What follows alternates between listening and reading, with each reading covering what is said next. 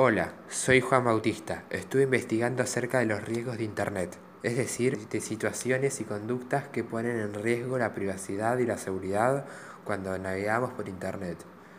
Hoy voy a referirme a dos de las formas de ciberbullying, que son poner en evidencia y bajo engaño.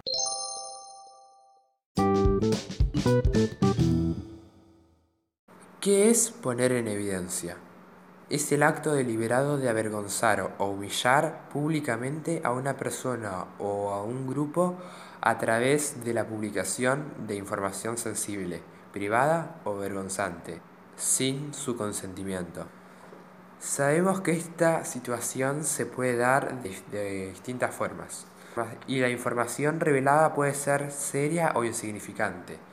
Incluso leer los mensajes guardados del teléfono de un hijo puede considerarse ponerlo en evidencia. La información personal no debería ser compartida. Y si alguien revela información privada, asegúrate de poder identificarlo como ciberbullying. ¿En qué consiste bajo engaño?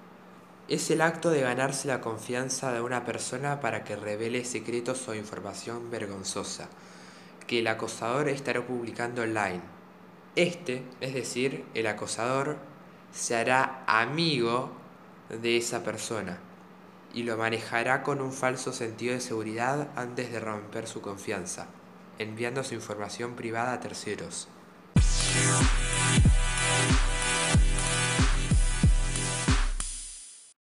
Debemos, entre todos y cada uno, en forma particular, prevenir el ciberbullying. Comunicate de forma apropiada, mantén privadas las cosas privadas, respetá a los demás, apoyá a quien lo necesite, reportá malos comportamientos, seguí las reglas de tu familia, pensá antes de publicar, enviar mensajes y compartir. Hasta la próxima.